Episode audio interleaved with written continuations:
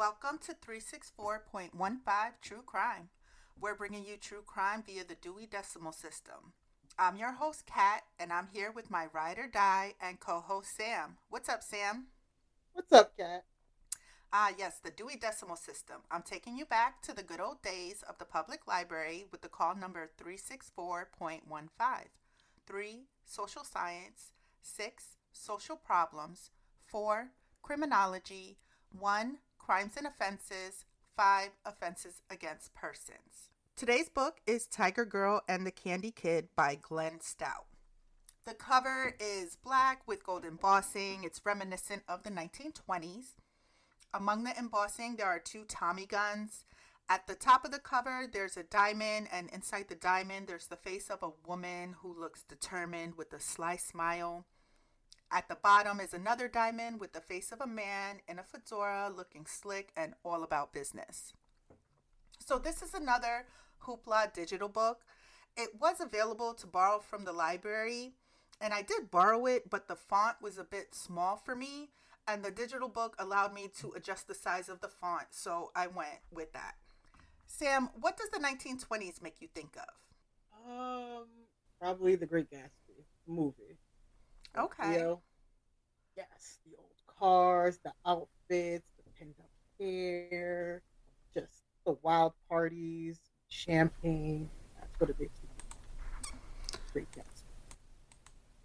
It reminds me, I, I think of um, movies like those ridiculous bank robbery movies with those guns with that big round thing full of Oh, God, it's- bullets, you know, just shooting up the street.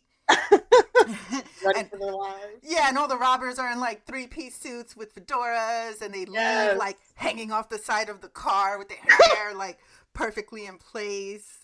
Oh, geez. Or the or like the movies with the flapper girls and like burlesque, yes. paper boys screaming extra extra, read all about it. Oh man. And the What a time to be bootleggers. I know, bootleggers and speakeasies. Yeah. Oh my god, have you been to a modern day speakeasy like No. today? No. I've heard of them, but no.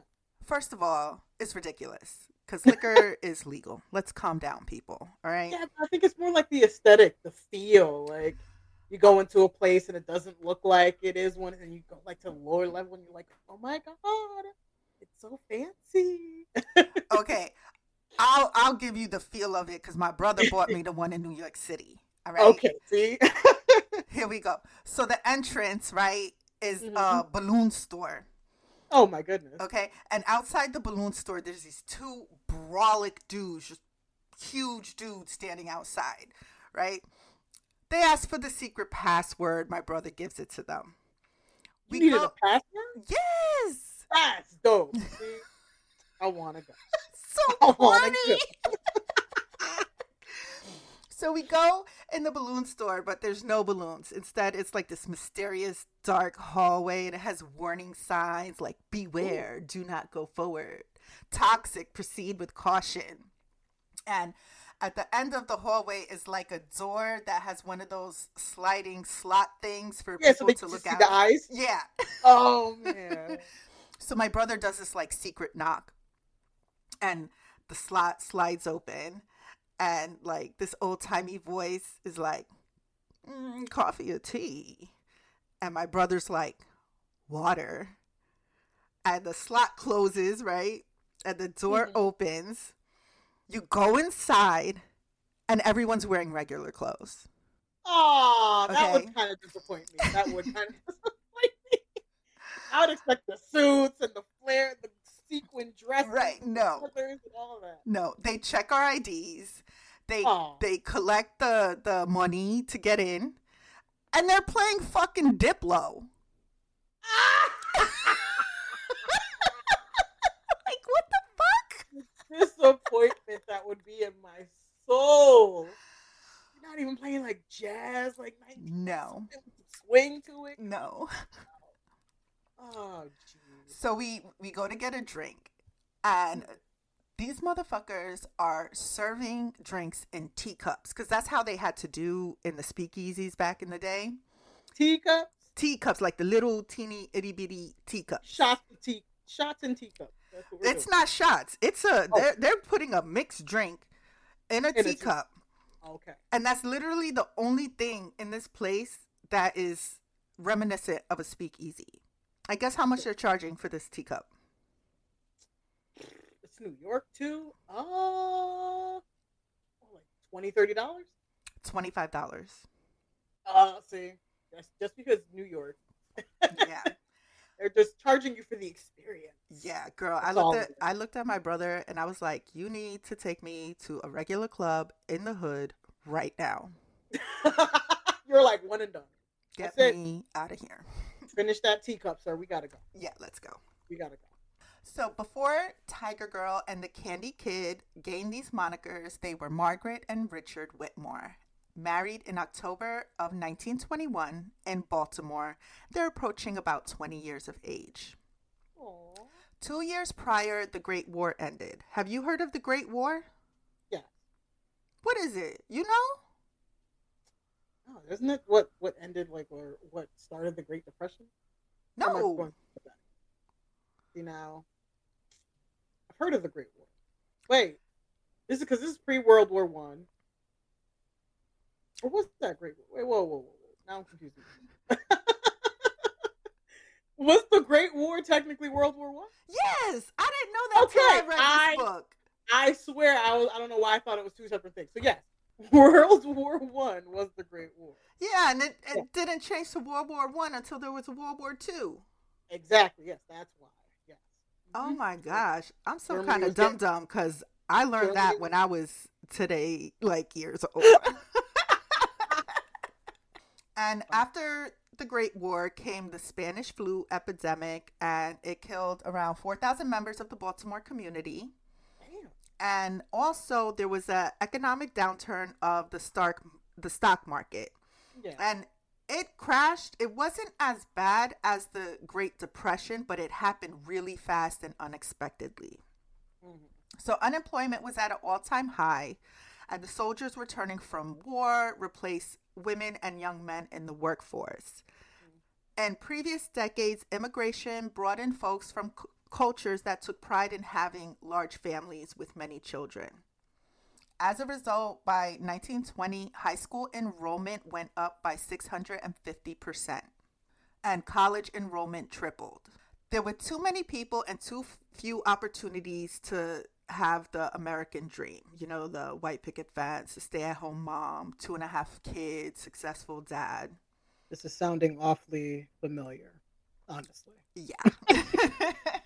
Folks that wanted to have enjoyment in life decided to do so, but in order to do so, they had to live in the moment and forget the future.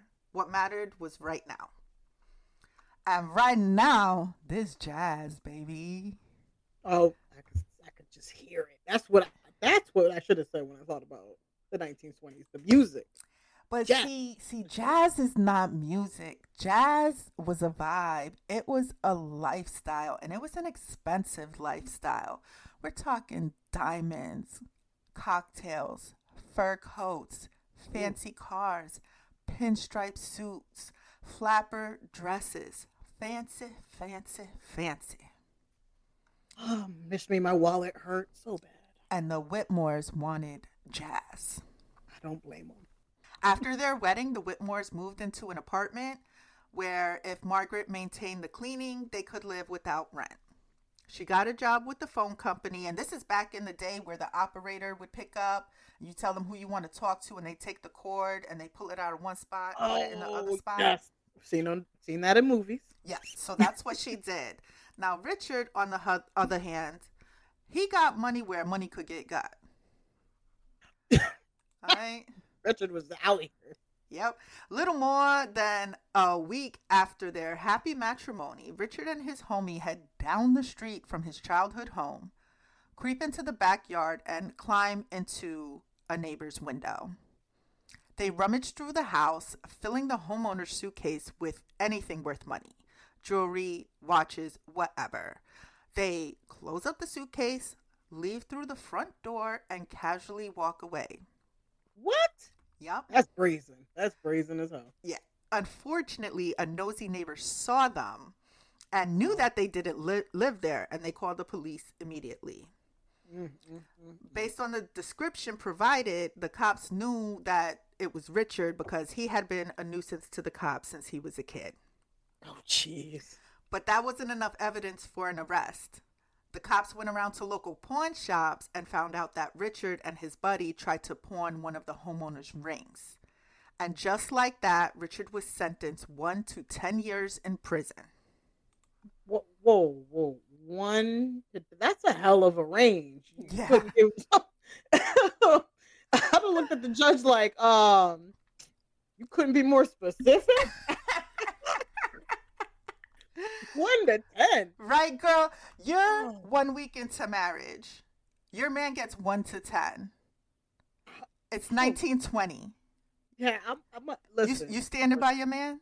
I'm, I'm dipping. What you mean? You figured that? You figured that out, bro? You. Fi- I'm going where the money resides. I can't stay here with you. I- oh Lord, Well, that Margaret. one to ten is wild. I'm It's wild, yeah. Well, Margaret was determined to stand by her man no matter Hmm. what it took. She Mhm. moved in with her mother and continued to work at the phone company. But she didn't want to just stand by. She intended on taking care of Richard while he was on the inside. And on the jazz scene, there were plenty of men with plenty of money looking to spend an evening with a beautiful girl on their arm. And maybe a bit of companionship, you know? At the time, birth control was new and available, and it made sex safe and childless. So, Margaret would take jobs as a quote artist model, which would introduce her to respectable men who would take her to jazz clubs as arm candy and perhaps a bit more at the end of the night. Essentially, an escort. Margaret was an escort. Wait a minute, Mark. How, wait, pause. You said she stood by her man, but she was out here working for some change, Kat. Listen, the it, the most important thing to her was to take care of her man. I hope he appreciates her. Mm. I don't know if I have to start escorting for a man on top of him being in jail. That's that's wild. I mean, at least she got to have sex and You said it was- party. Good. I hope the money was worth it. I don't know. I'm, I'm just I'm hoping, Margaret, that you got yours and some change. That's all I'm hoping. so with the money she earned, she did treat herself, but Okay. to her it was most important she put money on richard's commissary and she would bring him gifts to brighten his mood and as for richard you know don't ask questions you don't want to know the answer to you do that, Richard. Don't do it. so you know how they say prison can make an amateur criminal into a professional criminal Yes. let me introduce you to the kramer brothers Oh, they were born in 19 oh no not the 19th hello It was 19. You're nope? They were born in 1892 and 1893, basically Irish twins. They were raised in Poland in the Jewish culture. And at the time, Jewish folks dominated the jewelry, diamond, and gem industry. They moved around Europe their entire lives, learning about the industry, making connections, and learning different languages. By the mid 1910s, they settled in London. They set up an antique store in the middle of the Diamond District. They subtly got to know the store owners, their inventory, their routines, and the details of their safes. Because the Kramers were burglars, and not only burglars, but safe crackers. Have you ever seen someone crack a safe in real life? No. I Movies, did. I did. What? Yeah. Who have you been around? My dad.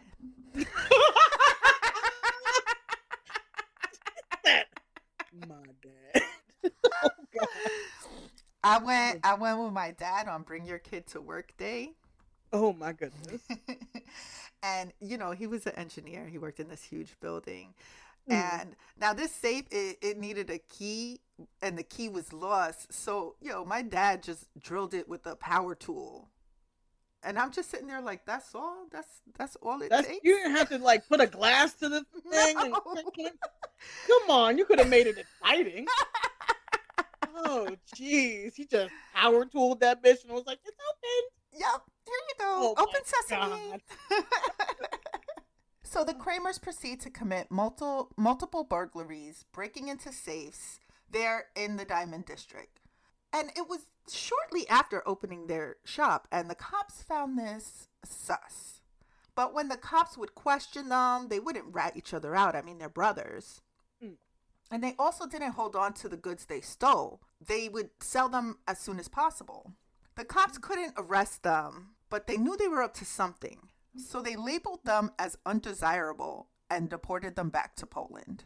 Could you imagine being able just to like point at someone and say, eh, you're, undes- you're undesirable. Be gone, you, seem filth. suck. Be Yeah, you gone. seem suck. Get on, get on the boat. You gotta go. You, you gotta go. You know how many people in my life would no longer be Americans? Ooh. Ah! Lord, I'm not. I'm gonna plead the fifth on that one. I'm gonna plead the Woo. They would need a book. On Ellis Island, except like Exact- deportations. Listen, line after line. That book would be packed. Okay, let me. All right. Woo. While being escorted to Poland, the brothers dip out on their security and head to America and settle in New York City. Dipped from London instead No, of going back to. they were like somewhere in the middle of Europe. Oh. And And they, they were like, oh, we're not going back to Poland. Sykes, we're going to go to the U.S. yes. Okay. And so while in New York City, they would travel outside of New York City, commit the burglaries, sell the stuff, and go back to New York City with cash. So they were going wild, going to this town, crack the safe, bring cash home, that town, crack the safe, bring cash home, over and over and over again. And they lived a really low key life in New York City. They invested in real estate. They would stash their cash in security deposit boxes.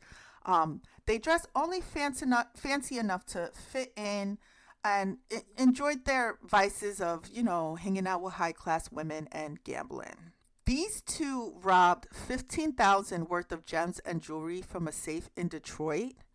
And today that is $419,000 Ooh. after this one the cops like question them and they they find like information about the bank that they have the security deposit box but the, again there was no jewelry all there is No is cash so um they couldn't get arrested but the kramers were like yo it's too it's too hot out here so they go to philly right Mm. and so from Philly, they start doing robberies in Baltimore, right? They case this this jeweler called uh Steeman and Norwig, right? And they both go in at the same time, but they act like they don't know each other. One brother's window shopping, the other one is asking to see very specific items watches, cufflinks, really high price items that had to be retrieved from the safe. It was the sort of shit you just did not leave in your display. Okay. After doing that, they hung around in the neighborhood. They tracked the routine of the cops, got a sense of the layout of the buildings and the streets. And then one night in the middle of the night, they broke into a neighboring business whose office was above the jewelry store. They cut a hole in the floor, lowered themselves down into the jewelers by rope, and landed right on top of the safe. They break into the safe and steal another $15,000 worth of gems and jewelry, hoist themselves back up the rope, replace the floor, and walk out the front door of the neighboring business and just go down the street and go home. That's wild. Yes. That is like Ocean's Eight worthy. Like, what the hell? nah, Ocean's 8 was Yeah. trash. Oh, damn. You know what?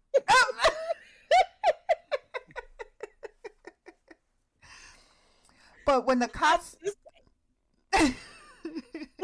okay. Perfect. when the cops were interviewing the owner Norwig, he remembered them.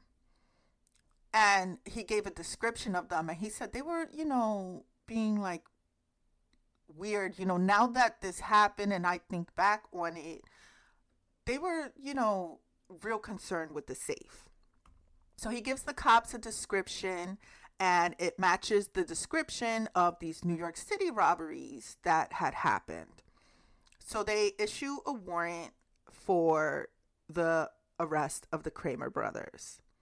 And they had pawned for I don't know why they did this, but they pawned jewelry in Philly that was from the Baltimore robbery. And so that's how the police find them. They bust into the room with their guns drawn, the cops do, right? And when they do, the two brothers are making out with two women. and the women scream and they try to run, and the cops are all, Where do you think you're going, Missy? And all four of them are arrested, right?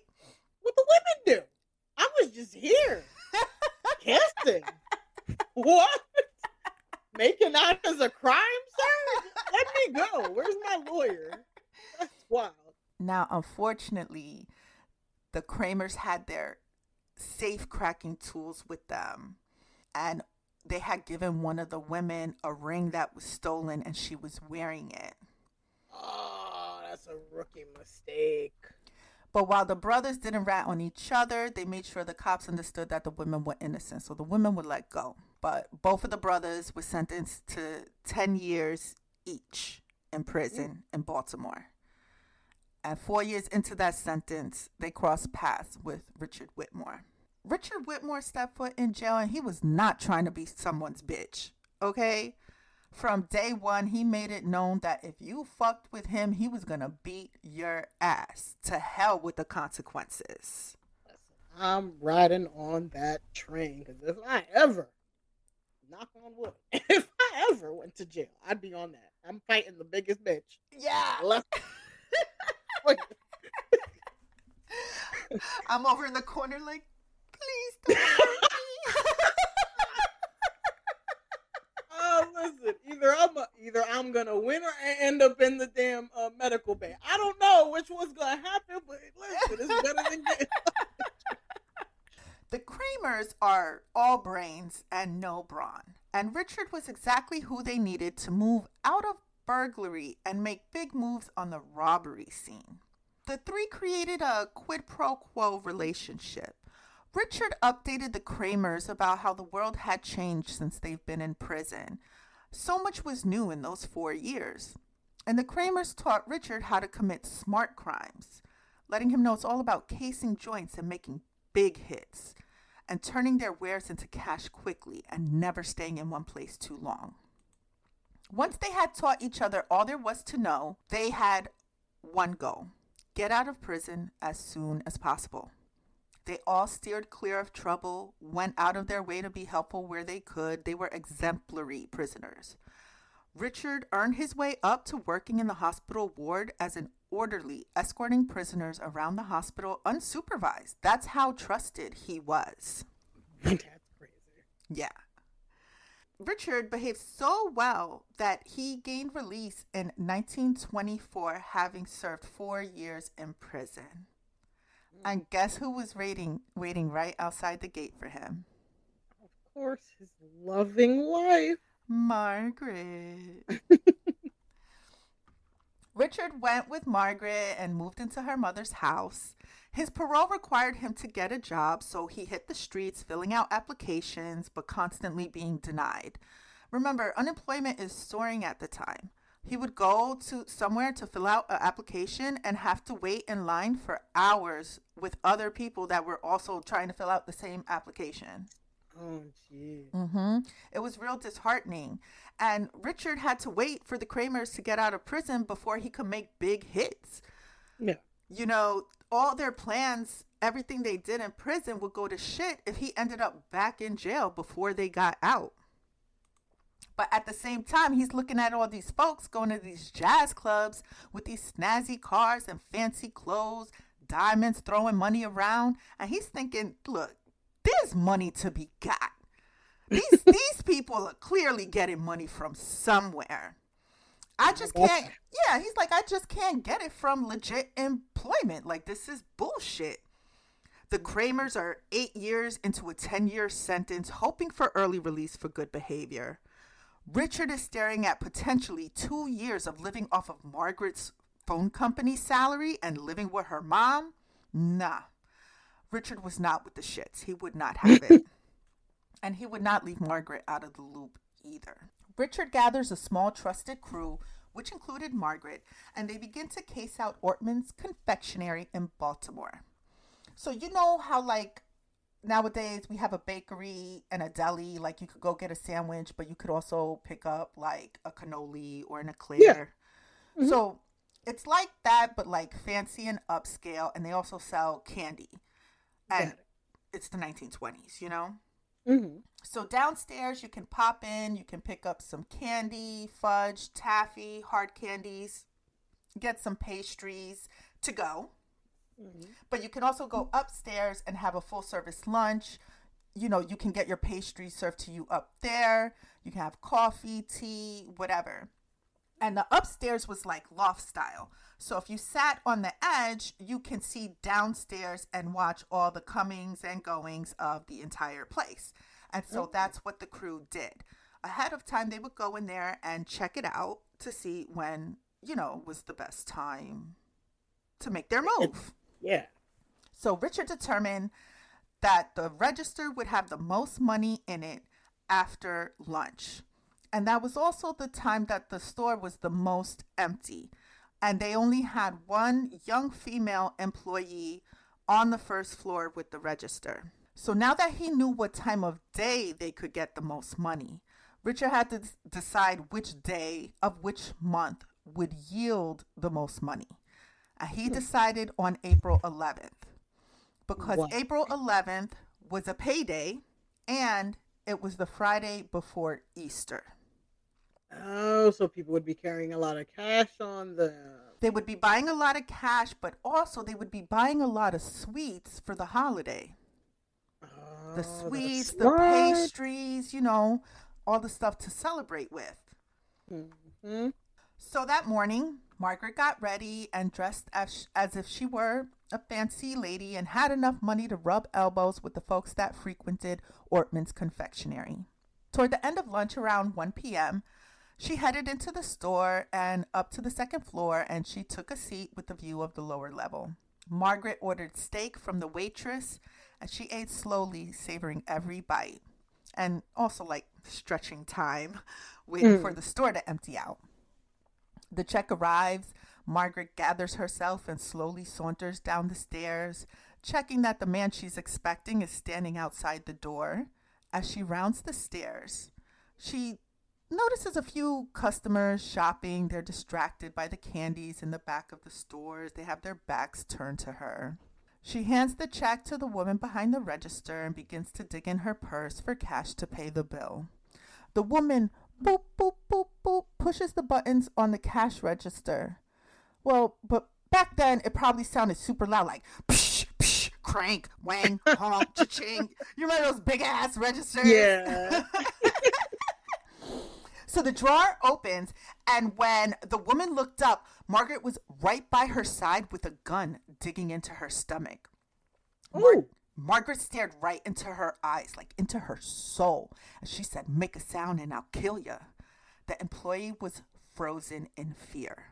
Margaret reached into the open drawer, took all of the paper money, put the gun in her jacket pocket, stuffed the money into her bra, turned calmly walked out of the door. As she passed the man by the door in one swift move, he put a padlock on the outside of the door. And arm in arm, the two of them walked calmly down the street, blending in with all the other happy shoppers, and disappeared. That's cold blooded. I'm like just picturing it in my mind. Yeah. Crazy. And of course, he padlocked the door so they couldn't even run out and be like, hey, catch that woman. Yep. So smart. Kudos. So meet Tiger Girl, who walked away with $350. That's $6,200 today. Damn. You hear this, folks? That's Your local deli bakery candy store has thousands of dollars after lunchtime. don't give them Don't steal. Yeah, don't steal, but you know, I'm I'm just saying. But don't steal. Don't steal. So, as an aside, before I continue with the lives of Tiger Girl and the Candy Kid, I'd like to discuss prohibition. So, for those outside of the U.S., prohibition is the restriction and uh, of the sale and the use of wine, beer, spirits, and liquor. Since stores could not sell these items, they were instead sold and distributed by folks called bootleggers. Social clubs that were illegally selling these items to their patrons tend to be known as speakeasies. And police would arrest bootleggers and owners and patrons of speakeasies, and they would, I don't know, be fined or go to jail. Now, I thought it was as cut and dry as that. Like the, mm. the, it was a scary undercover world of oh no, if I have a cup of wine, there's gonna be a cop around the corner waiting to arrest me type of thing. But history in our books is a lie. They lied to us. they lied. At least in the big cities. Bootlegging was a big money maker and it was a cash business and everyone was on the take. Bootleggers paid cops to look the other way and to protect them from, you know, overzealous rookie cops. They also paid the cops to arrest their competitors. Jeez. Yeah, even judges were paid to throw out cases if someone ended up arrested. Because at the end of the day, the chief of police and the judges make dough. And they want to live that jazz life too. Yeah, so take that bribe. I'll take that. Yeah, give me, buy me a couple bucks. Yeah. Make their case disappear. And like actors, singers, people with millions of dollars flock to big cities. And when they were there, they were drinking. And if you could get them the drinks, you were making bank. And everyone that helped you get it made bank too. Fuck a speakeasy. they were not being quiet about that shit. They were just paying everybody off. Yeah. Now, if you failed to make your payment to a cop, you were going to get busted because they knew exactly where you were, where mm. you were going to be, and when. And don't let your competitor pay the cops more than you because they will switch sides. There was no loyalty. And if they felt like it, they'll just take the money and arrest both of y'all. Damn. But that's crazy. It was it was not this like, ooh, you know, let's wash our bags. Oh my god, oh my god. Not in the big cities. Mm. No way. Because the first thing Tiger Girl and Richard do is celebrate. Like I said, they are living for right now. They take their portion of the of the money and they hit the jazz scene. They're dancing, drinking. Richard loved drugs, all the drugs, coke, opium, all that shit, weed, morphine, heroin. Good lord. He wasn't a drug addict but he dabbled. That's what he said. He said he dabbled. Mm-hmm. I don't know how you dabble with morphine, but pinky toe in there just a little. A little bit. and so it was while they're on the jazz scene that they saw the profit in bootlegging. So they started robbing the bootleggers. One of the crew was able to buy fake federal IDs and they would just listen to the rumor mill. And if a bar had a big stash of liquor, they would pretend to be cops and take the liquor and the guns and they, you know, just walk out. And they would sell that liquor would sell for five hundred dollars per carload, which is nine thousand dollars today. But that's so smart because technically, it's not like the bootleggers can report the robbery. Yeah, and and actually, they don't think it's a robbery because they have federal IDs. Yeah, they just they thinking just think, we got busted. Yeah. Oh. yeah, and so some of the guns, even they would sell. Some they would keep. Some they would sell. Mm. And they would split the money and then blow it all partying and then just do it again. And the cops that, you know, they're supposed to be protecting these establishments, you mm. know, would only find out after that this happened and be like, that wasn't us, but they couldn't catch up with the crew because they were moving so quickly. Mm-hmm. Meanwhile, back in prison, the Kramer brothers are denied parole. Ooh. And again, Richard was the brawn and not the brains, and the more they partied, the more money they needed, and I'm sure the drugs didn't help. So we have a bunch of kind of messery robberies that Margaret wasn't involved in. So here we go. You ready? Mm-hmm. All right. The week before Thanksgiving, two gas stations are robbed at gunpoint. A week later, they're out of money. Two more armed robberies take place within an hour of each other for a total of $185, 3,200 today. On a different day, an armed robbery of a parking garage got them $3. And boosting an entire cash register from a coffee shop got them $3.65. Get the fuck out of here. Three dollars? Yes. And that's like about 50 bucks. That was a waste of time. Yeah. and uh, maybe it was the partying, maybe it was the drugs, but desperation seems to be happening here.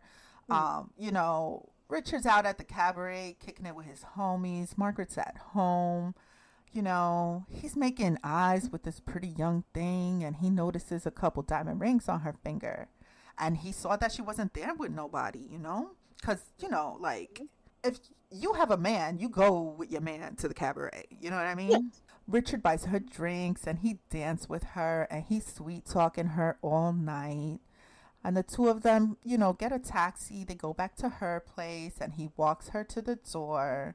And you know how, like, some brownstones have, like, an outer door and then you step inside and then there's another door until you're, like, in the house proper? Yeah. All right. So the two of them are in that middle section. And um, you remember the movie Hitch with Will Smith? Mm-hmm. And he's like, if she fiddles with her keys, it means she wants a kiss. Yeah. So Miss Pretty Young Thing is fiddling with her key, and they're making eyes at each other.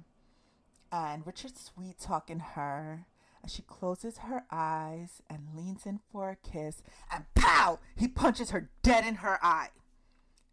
Wait a minute. I thought he was gonna smooth her.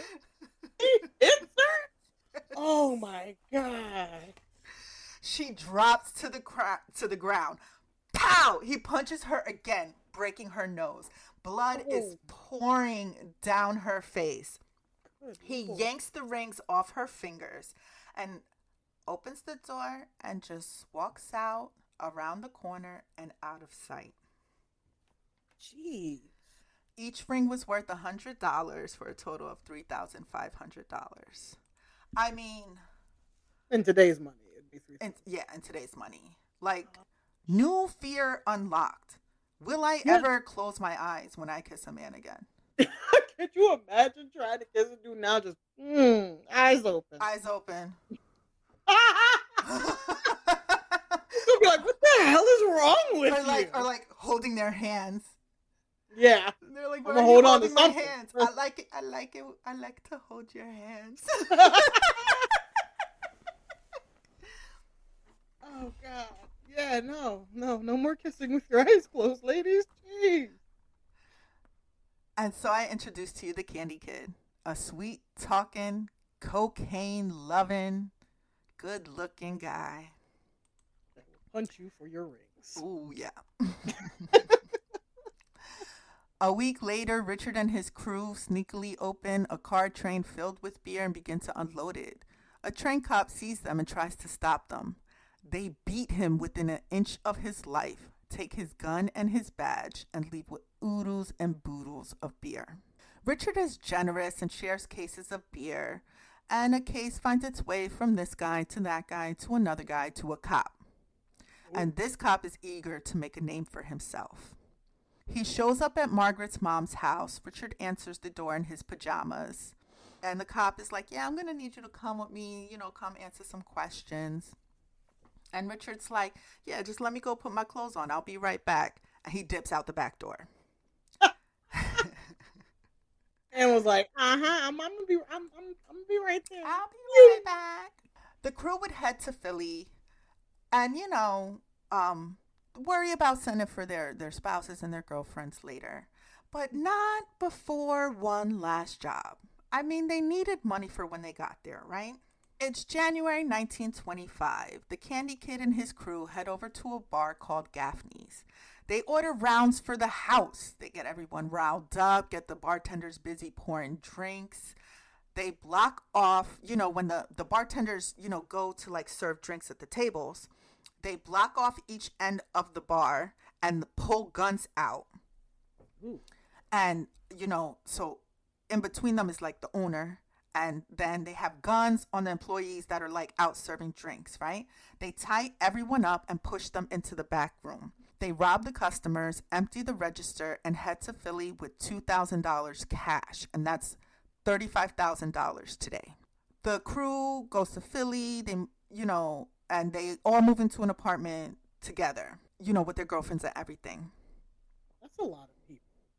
Yeah, but with $35,000, it's probably a pretty big apartment, Yeah.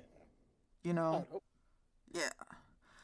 But, you know, as they're partying, one member feels like Tiger Girl and the Candy Kid are spending way more than they should be able to spend. Like, why? Why do they have so much more money to spend than I have to spend? Are they taking a bigger cut and not saying anything? He starts getting more and more paranoid, and his wife isn't helping. You know, she's feeding it, feeding it. And they're constantly worried about being caught for the Gaffney robbery. So this dude decides to go back to Baltimore, go to the cops, and turn rat. No. Ah! Wait a minute, wait a minute. I'm just trying to understand how you made sense of snitching is going to help you get a bigger piece of the pie.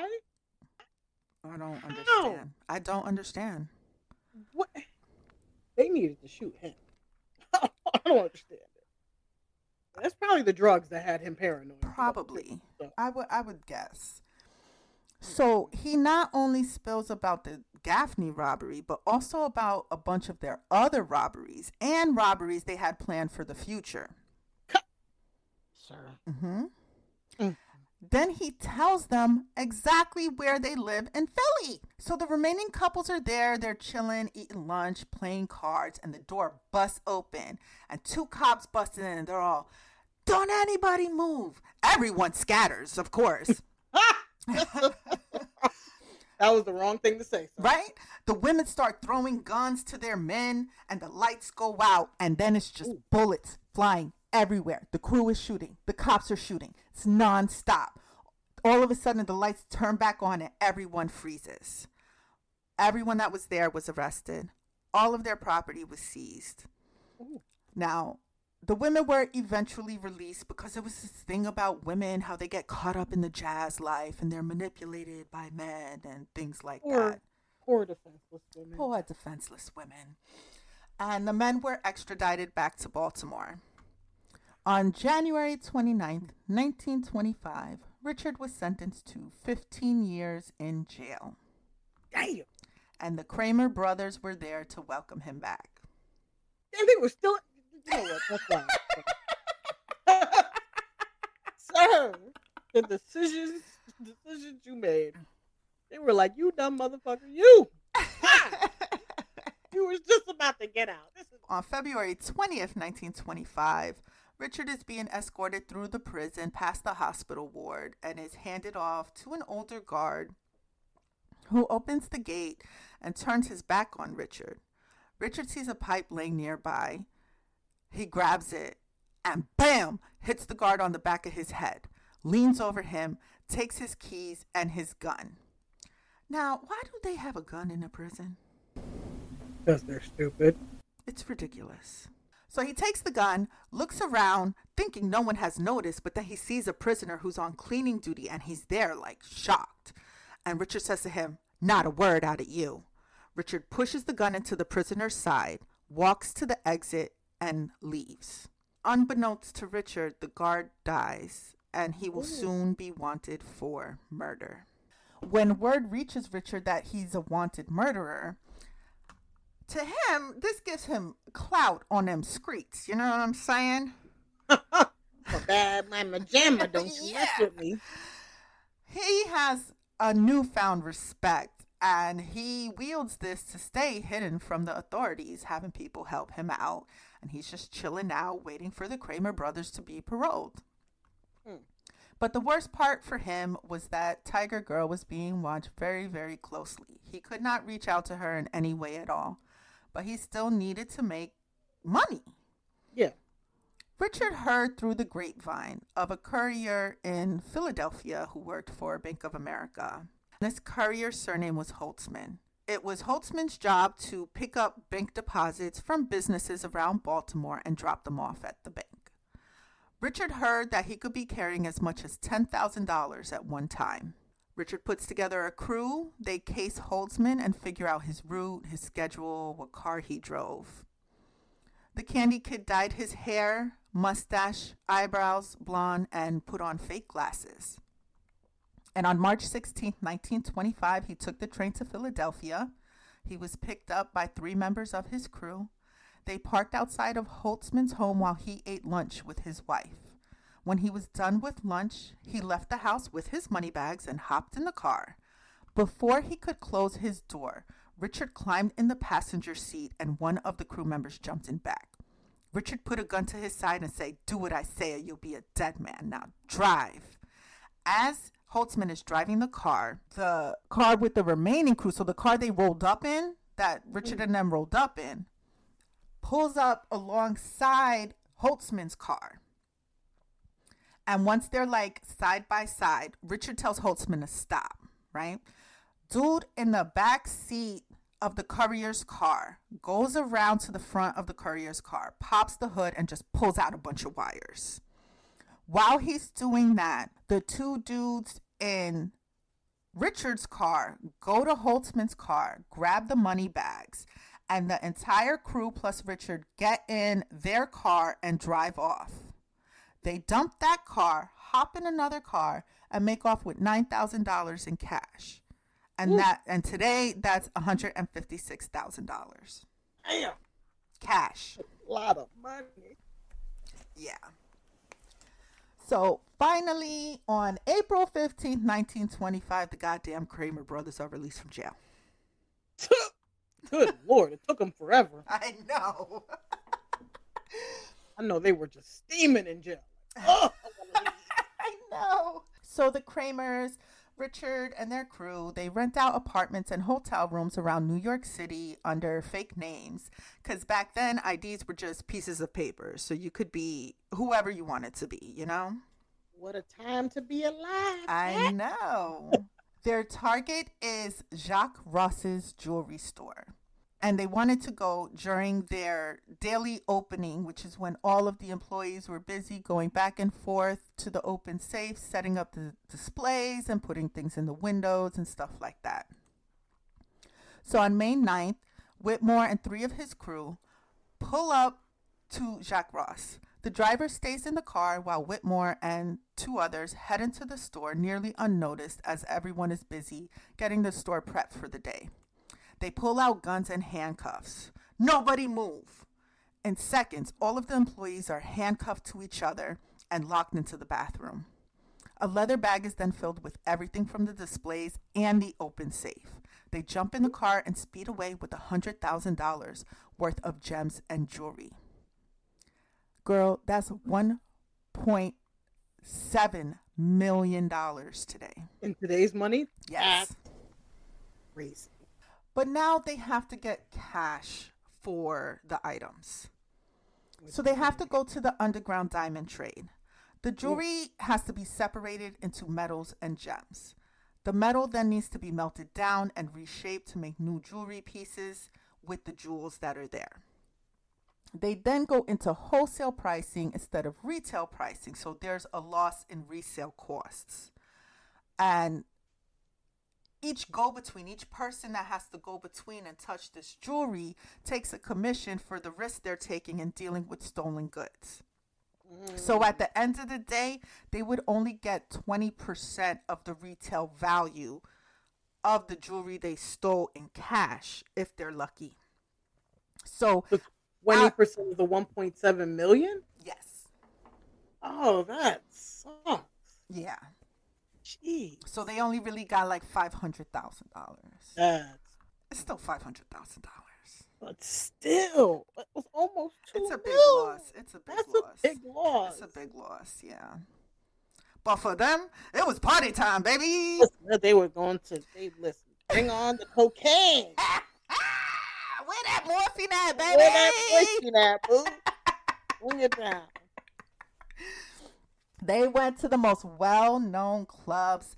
They hobnobbed with politicians and famous people, and they fit in perfectly with their fancy clothes and fur coats and luxury cars. On July 16th, the target is Stanley's jewelry store. They're rolling six deep. They follow the same setup as before, except this time they chose a day where it was raining to avoid pedestrians. Richard and one other step inside brandishing guns, stick 'em up, and get in the back room. One of the Kramers and another of the crew step inside behind them with their own guns out. The other Kramer brother waits outside the door. Another employee, not paying attention, goes into the store after the robbery starts, and the brother waiting outside turns, pushes him in, puts him with the employees that are handcuffed. They empty the displays and the safe. This robbery got them $125,000 worth of jewelry and gems, and that's $2,100 today. The next day, they got their cash and they dipped out. And the Candy Kid bought himself a Locomobile 48 Turrier Edition, which I guess was a super fancy car back then. The book said that it was it was a car that movie stars were driving. So this man did not care about keeping a low profile. No. But he also was Even going by fake names. And and his hair and all that other jazz. yeah, and you know, so people like when you know, like when you when you have that kind of money, who's who cares who you are? It's like one thing if you have that kind of money and you're in the fucking hood, that's noticeable. But he's having that kind of money and living in an area with other people who have. who have that kind of money. So it doesn't stand out. So at this point, he's just another rich guy with a cool car. Yeah, exactly. But the thing was that Richard had all this money and he was having so much fun, but he had no one to hold at night. Oh, Aww. poor Richard. He longed for Margaret, but he absolutely could not step foot in Baltimore. But no one's going to tell Richard no. So he decided he would do what he does best. And he's going to rob Baltimore of Margaret. God damn it. What? Yes. Wait a minute. Wait a minute. Wait a minute. Wait a minute. What do you mean he's gonna rob Baltimore? He's gonna snatch this woman up and then be like, "Okay, she's been kidnapped. All right, bye." So Richard has uh-huh. an old friend from Baltimore pick him up Oh. and drive him back and ask around to find out where the Tiger Girl was. And it turns out she was at the movies. So they park a little bit up the street from the entrance to the movies in the direction she would take to walk home. And as she passes the car, they open the doors. Richard grabs her arms and pulls her into the back seat while his friend closes the door and gets back in the driver's seat and pulls off. Before she could scream, Richard lands a kiss on her mouth and she melts into his arms. Oh. Richard then whisked her away to a resort on Long Beach where they spend weeks vacationing with celebrities. Oh. Oh, Isn't that so romantical? minus him being a murderer and all that? That is so romantic. It is romantical. Kat's just picturing her outfit in the car and her hair. She's like, "Oh my god, I've been snatched!" Like- oh man. When the money ran out, Richard did have to send Margaret back to Baltimore, promising to send for her permanently and very, very soon. On September 14th, 1925, they robbed David Peck, a jeweler, of $45,000 of goods, and that's $780,000 today. October 5th, the target is John Linner's Diamond Shop. Again, they're six deep this time, but they do it at closing time. Everyone but the driver enters the shop. They pull their guns, they tie the men up, they gag them, force them to the floor, but they're showing the ladies a little bit of respect and they let them stand untied. And for whatever reason, just like last time, an unexpected employee enters. Because no one was waiting outside, it takes them by surprise. One of the crew lifts his gun and pistol whips the fuck out of him. Ooh. The women start screaming, so they're like, fuck it, gag them and tie them up too. Mm, They clean the place out of goods to the tune of $100,000 in 1920s money. October 19th, the Kramers heard that a jeweler would be removing gems from his safety deposit box to make sales to retailers throughout the city. The jeweler traveled with an armed driver and he kept his gems in a secured box within the car, only taking out what he needed at each store. Richard and three of the crew go on this heist. They park near the jeweler's bank and follow his car across Manhattan. Finally, the car parks and the jeweler goes into a store. The crew double park, blocking the front of the armed driver's car. They jump out, open the driver's door, pull him out, and shove a gun in his gut, saying, Make a move and I'll pump you full of holes. Two of the cr- crew lean on the car, like on the sidewalk, so that people don't see what's going on on the other side. Mm. With the driver under control, they lean into the car, locate the box that has the gems. They take the gems. The three of them jump back into their car and drive off with $50,000 worth of raw gems or $870,000 today. Then the Kramers hear of an opportunity up in Buffalo, New York, and the entire crew heads up there on October 28th. The target cash that's being delivered from the Federal Reserve to the Bank of Buffalo to cover Friday's payroll withdrawals. Oh, gee. What made this different is that the money traveled with guards in one of the very first armored trucks. The trucks traveled with two guards, one who stayed with the truck and one who removed the cash from the back and delivered it to the banker. Every Thursday, the pair followed the same route, arriving at the bank at the same time every single Thursday. October 29th, a Thursday, is the day.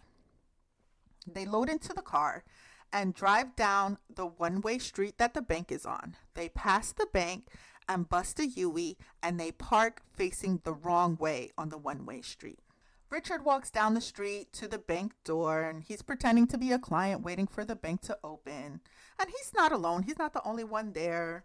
He chit chats with an elderly man who's also waiting for the bank to open.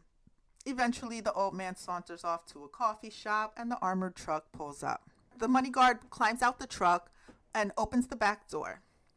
The banker walks over to him and takes delivery of two money bags. The truck door is locked and the guard accompanies the banker back to the entrance of the bank. Approaching the entrance, the banker tucks the bag in his right hand up into his left armpit and digs for the bank key in his right pocket. Are you picturing this? I'm trying to picture this. All right. Like So- teetering So the banker's walking, one Mhm. bag in each hand, right? Okay. And he gets to the door, kind of like you do with groceries. He puts everything in his left arms, Yeah, and you try To to, get the- get the key. right? Got it. So as he's digging for the key in his right pocket, Richard steps forward with a smile and says, "Good morning." And at the same time, everyone but the driver comes climbs out of the getaway car. Richard then pulls a gun and says, "Stick him up where I can see him." But without hesitation, he aims and shoots the banker directly in the elbow of the arm that's holding the money bags.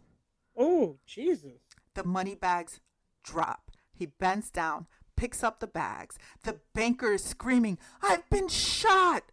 All of the p- pedestrians stop and look, and then shots begin to ring out all over the place. Everyone in the crew is just shooting everywhere, anywhere, causing What? mass confusion and mayhem. The driver is slowly moving the car down the street. Folks on the street are ducking for cover, running into stores, hiding behind parked cars. One of the crew walks up to the driver's side of the armored car and puts a bullet in the driver's head. Holy smokes. The money guard starts to return fire. The crew is firing back. Richard is clipped at the wrist and drops one of the money bags. Oh. At the same time, the guard returning fire is hit. He falls to his knees. The car c- catches up with the crew. They start opening the doors and they're hanging from them, shooting back at the guard. The guard is hit again and falls. They speed off, switch cars, dump the guns, and they make off with $93,000 in cash money. And that's $1.6 million today. But in their wake, they left two dead guards. Oh, it gets serious now. Yep. Richard was ready to bring his wife by his side in New York City. He rented an upscale apartment with a doorman, elevator operators, and a concierge. He went down to Baltimore and kidnapped her again. and the two settled in, and the Tiger Girl joined the crew as their gun moll. For each job, she would retrieve a bag of guns from a locker at Penn Station, jump in a cab, cross paths with her paramour, and pass the bag off with a kiss. Okay. December 19th, the target is a jewelry manufacturer named Prip. As a manufacturer, he kept lots of precious metals and lots of varieties of gems in stock. All clients were high class, ordering the most expensive pieces imaginable. Prip's office is on the sixth floor of the building, so when they go, half of the crew takes the elevator and the other half take the stairs, and they meet up just outside the office. One of the Kramers and the Candy Kid go into the shop while two others wait in the hallway.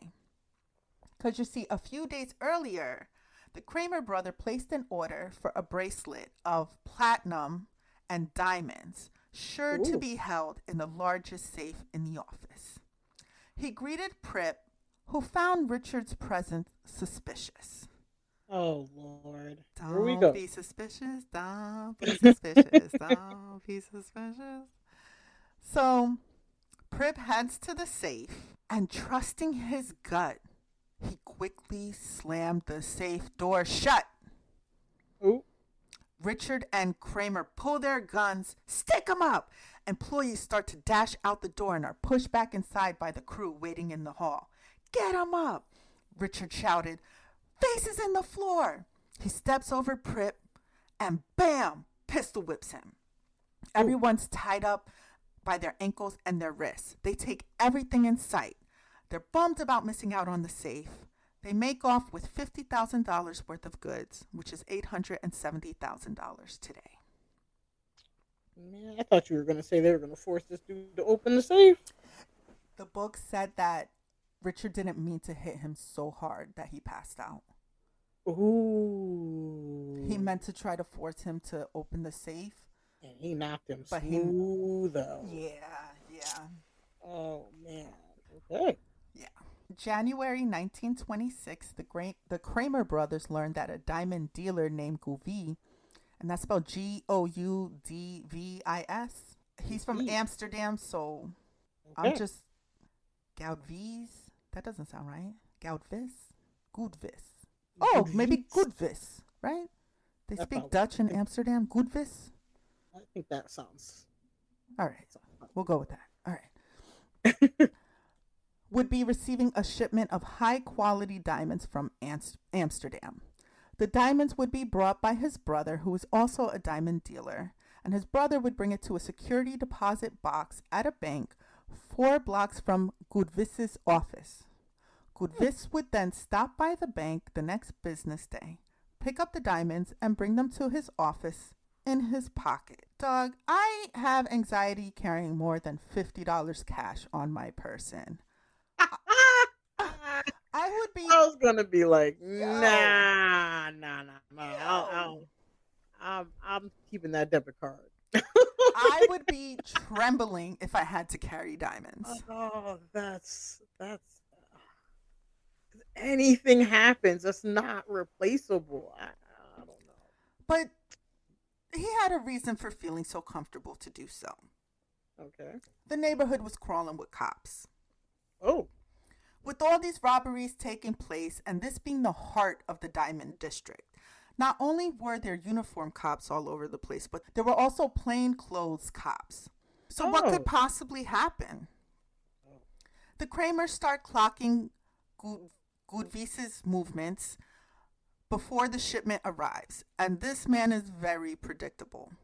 He follows the same path at the same time every time he goes to the bank. But the thing is that he goes to the bank in the morning, like broad daylight. And they can't have a shootout like in Buffalo because there's way too many cops. Yeah. So, 9 a.m. All right, you got to get ready to picture this in your mind, okay? Nine o'clock in the morning. 9 a.m. The mm-hmm. crew dresses up like businessmen and they post up around the bank here and there across the four blocks that Goudvis would be walking. Okay. And so these four blocks from the bank, it, you go up a few blocks and then left over a few blocks to his office. And just for ease of this part of the story, I'm not going to be using names, okay? Okay. All right. Goudvis leaves the bank and starts up the block. He passes a crew member who, after a little while, starts to follow him inconspicuously, right? Mhm.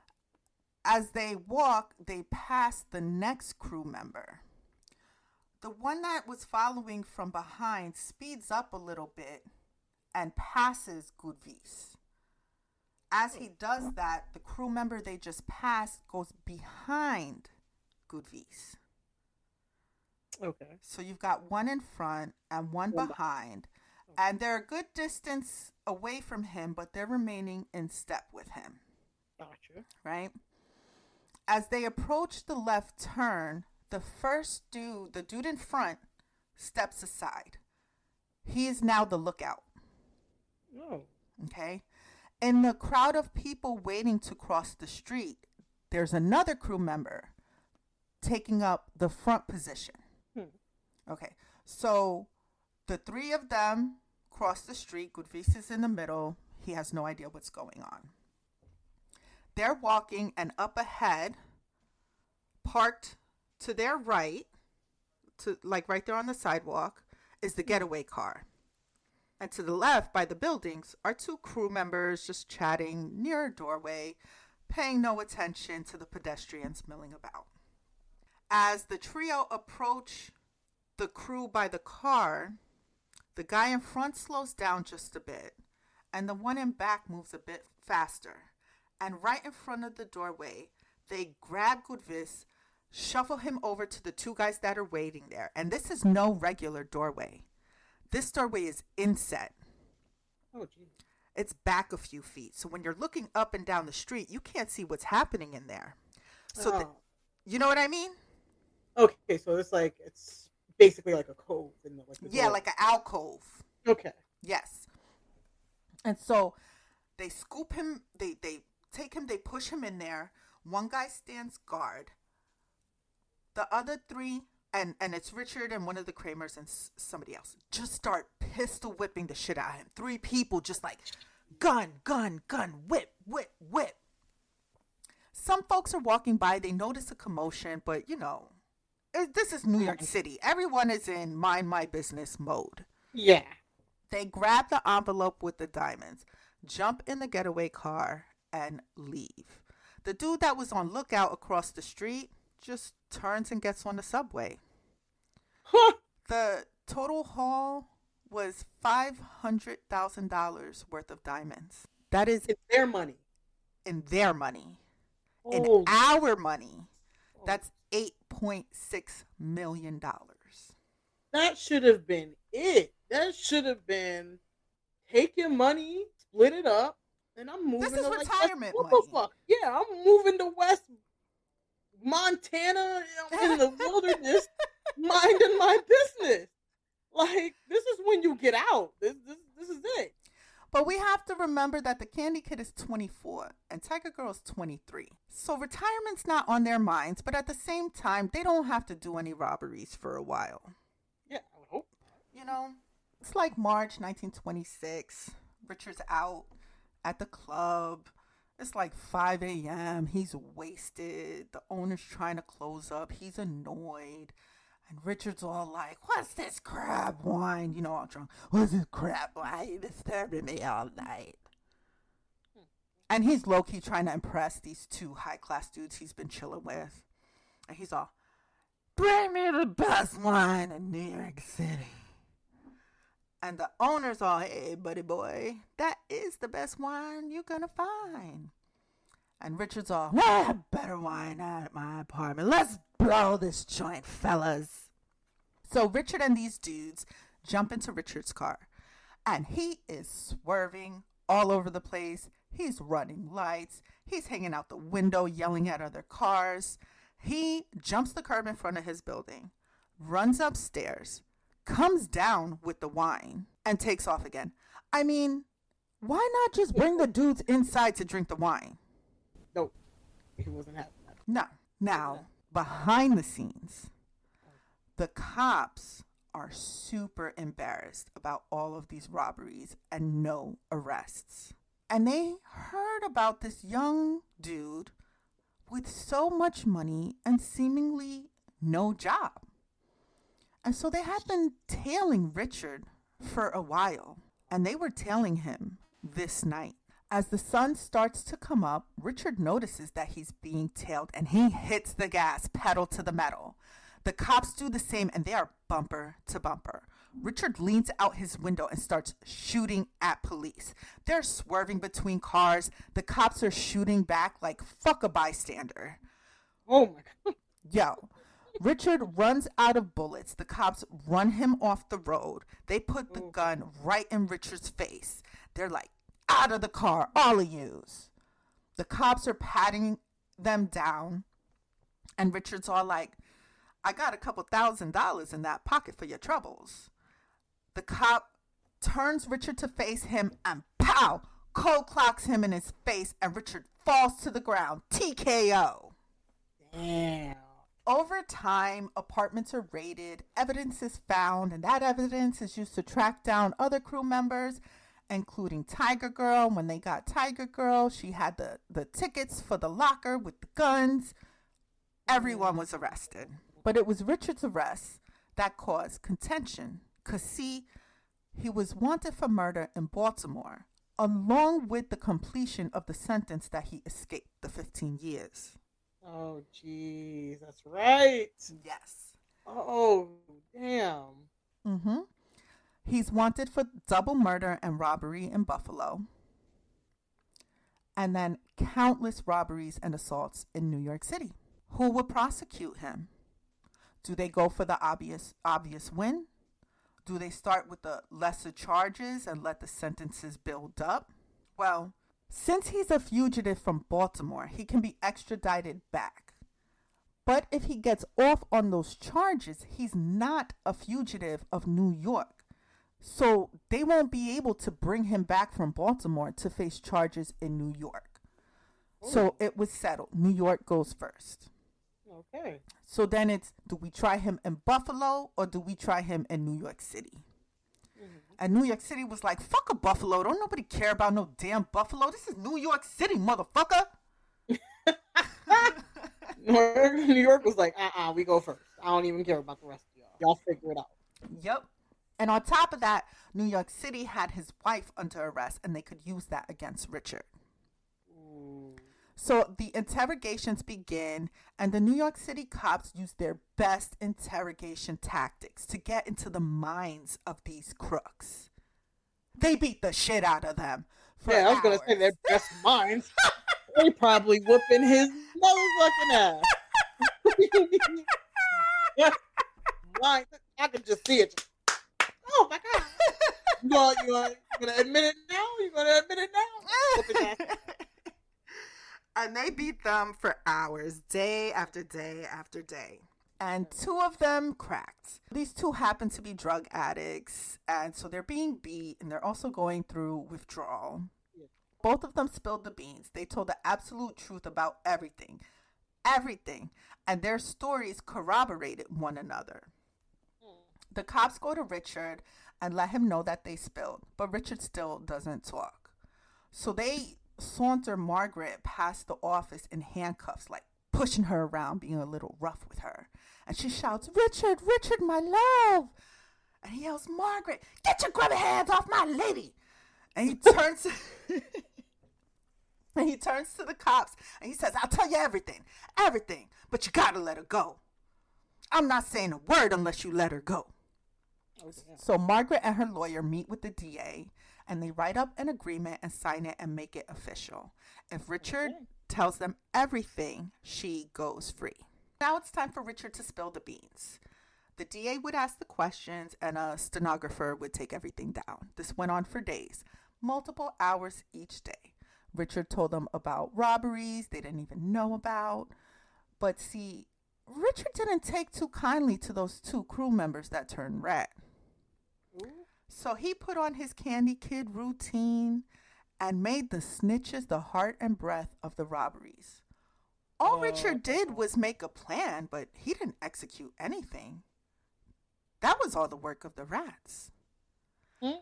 And he was so good with his words that the DA didn't realize that he was doing that until he read back what the stenographer took down and compared it to the statements from the snitches and realized that he got got.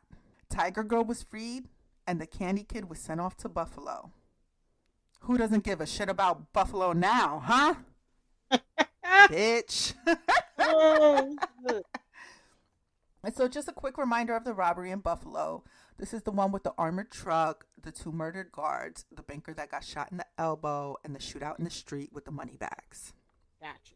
Tiger Girl goes home to Baltimore, and, you know, the Candy Kid is shipped off to Buffalo.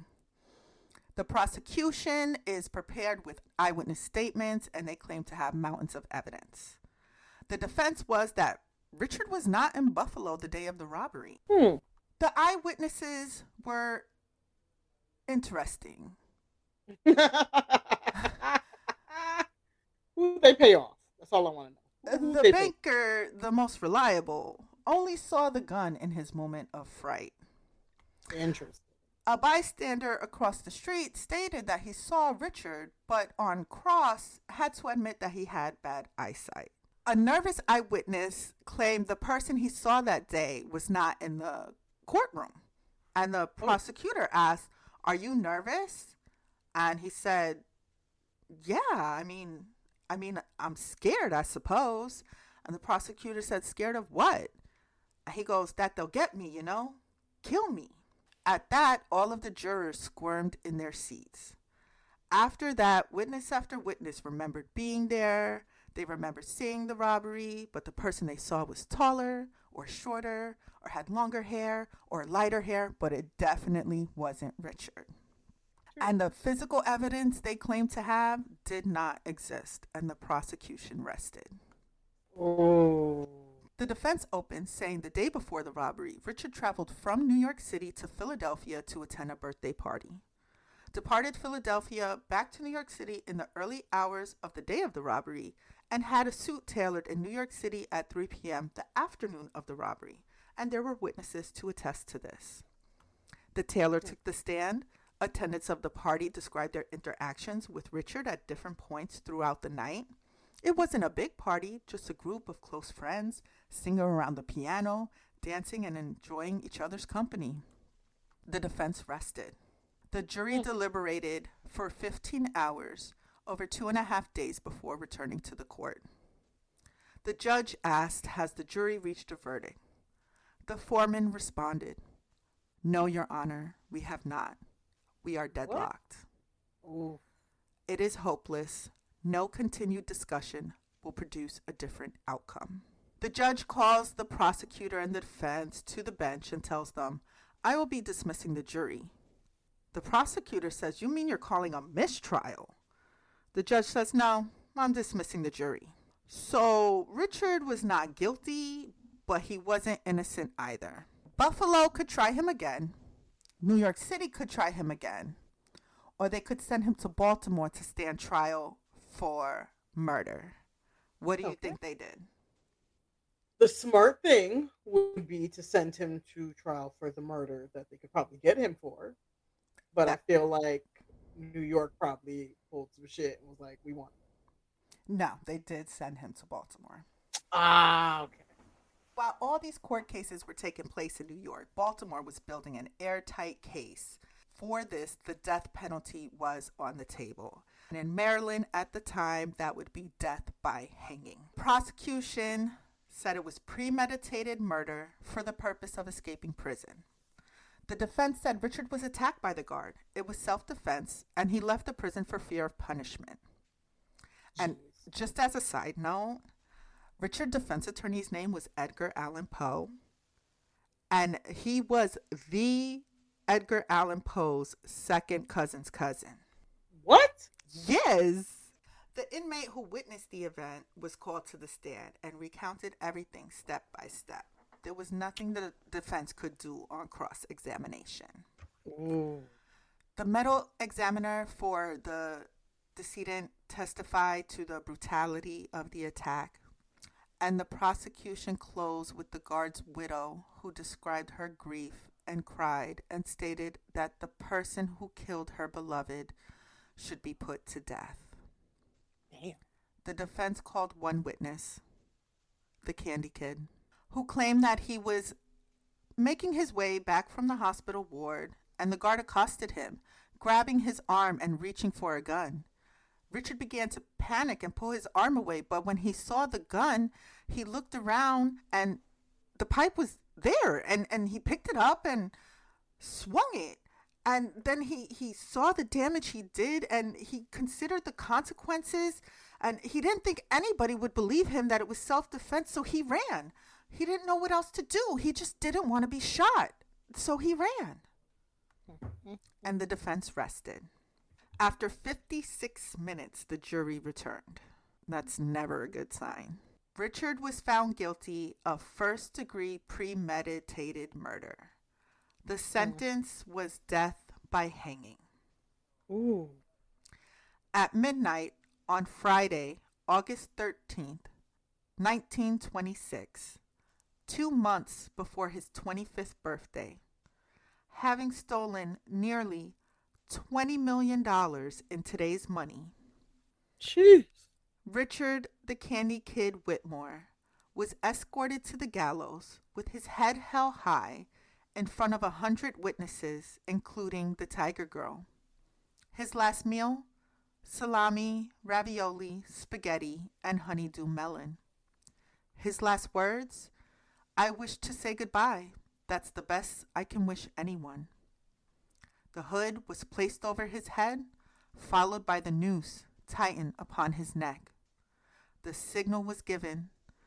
The trapdoor fell, and with a twitch of his feet and a snap of his neck, the Candy Kid was dead.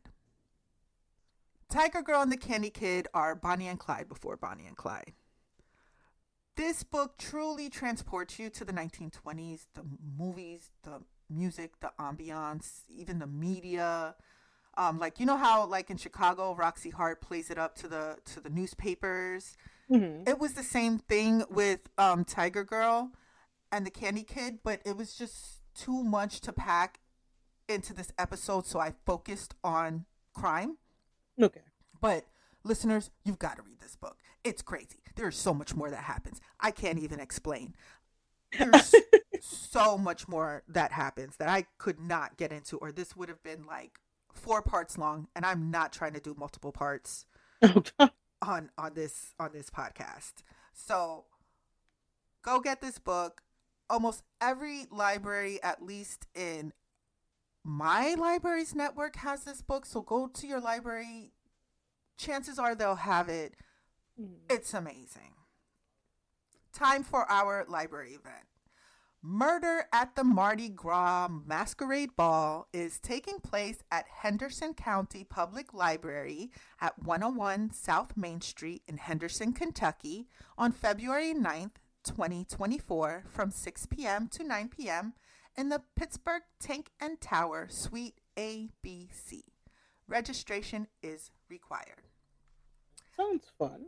Come to the library for our second murder mystery event. We will be taking a trip to New Orleans. The Madison Avenue Mansion is having their annual Mardi Gras Masquerade Ball. While the citizens are thrilled for the party, they know that something always goes wrong. The mansion is rumored to have ghosts. Dress up in your best masquerade attire and sharpen your acting skills. Everyone will join in the story. A dinner will be provided from the Feed Mill restaurant. Disclaimer Food allergies. We cannot guarantee that food served at this program has not come into contact with tree nuts, soy, or other allergens. Hmm. That sounds fun, huh? That does sound fun. Do you know how expensive murder mysteries are? No. I say this almost every episode when they have something dope. It's expensive. they have one. They we only have like one in the state. One like um like where not one that comes to you, but like Mm, you have You to go go. there, and yeah. and it's like seventy five dollars per person. Ooh. But the food menu is trash. Oh. It I, I don't remember what's on the menu, but it's a bunch of stuff I would never pay to eat. Ever. Ever. Ever. I'd look it up now, but since it's the only one in the state, I'm, I'm not going to trash them that hard. Okay. Any publicity is good publicity. No, they don't.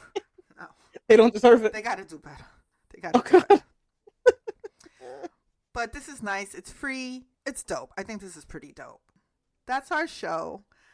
Please, listeners, follow, rate, review, and share with a friend. Also, follow us on Instagram.